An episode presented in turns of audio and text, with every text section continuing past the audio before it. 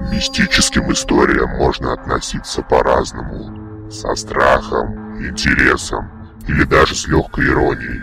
Кажется, все самое необычное уже описано в готических романах. Но и в наши дни остались тайны, которые не перестают будоражить фантазию людей. Одна из таких загадок связана с манекеном Лапа Скулита, который живет в витрине свадебного салона вот уже 82 года. Среди жителей города Чуауа, Мексика, бушует легенда, что на самом деле это прекрасно сохранившийся труп дочери владельца магазина. История гласит, что манекен появился в витрине салона 25 марта 1930 года. От прекрасной девушки с правильными чертами лица не могли оторвать глаз прохожие, пока не заметили удивительное сходство манекена с владельцем магазина Паскулита из Парза. С дочерью Паскулита была связана трагическая история.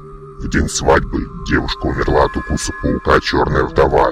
Трагедия случилась совсем недавно, была у всех на слуху. Поэтому местные жители тут же решили, что безутешный отец выставил в витрине забальзамированное тело собственной дочери.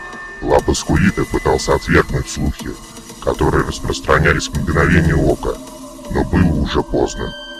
С годами имя девушки было позабыто, ее стали называть по имени отца, Лапа Скулита. Сегодня увидеть ее воочию съезжаются туристы из Южной Америки, США и Европы. Несмотря на то, что прошло несколько лет, манекен все так же привлекает внимание своей красотой и невероятной реалистичностью. Многие уверены, что глаза Лапаскулита повсюду следуют за покупателем по магазину. Сами продавцы со страхом меняют ее одежду раз в две недели с закрытыми шторами.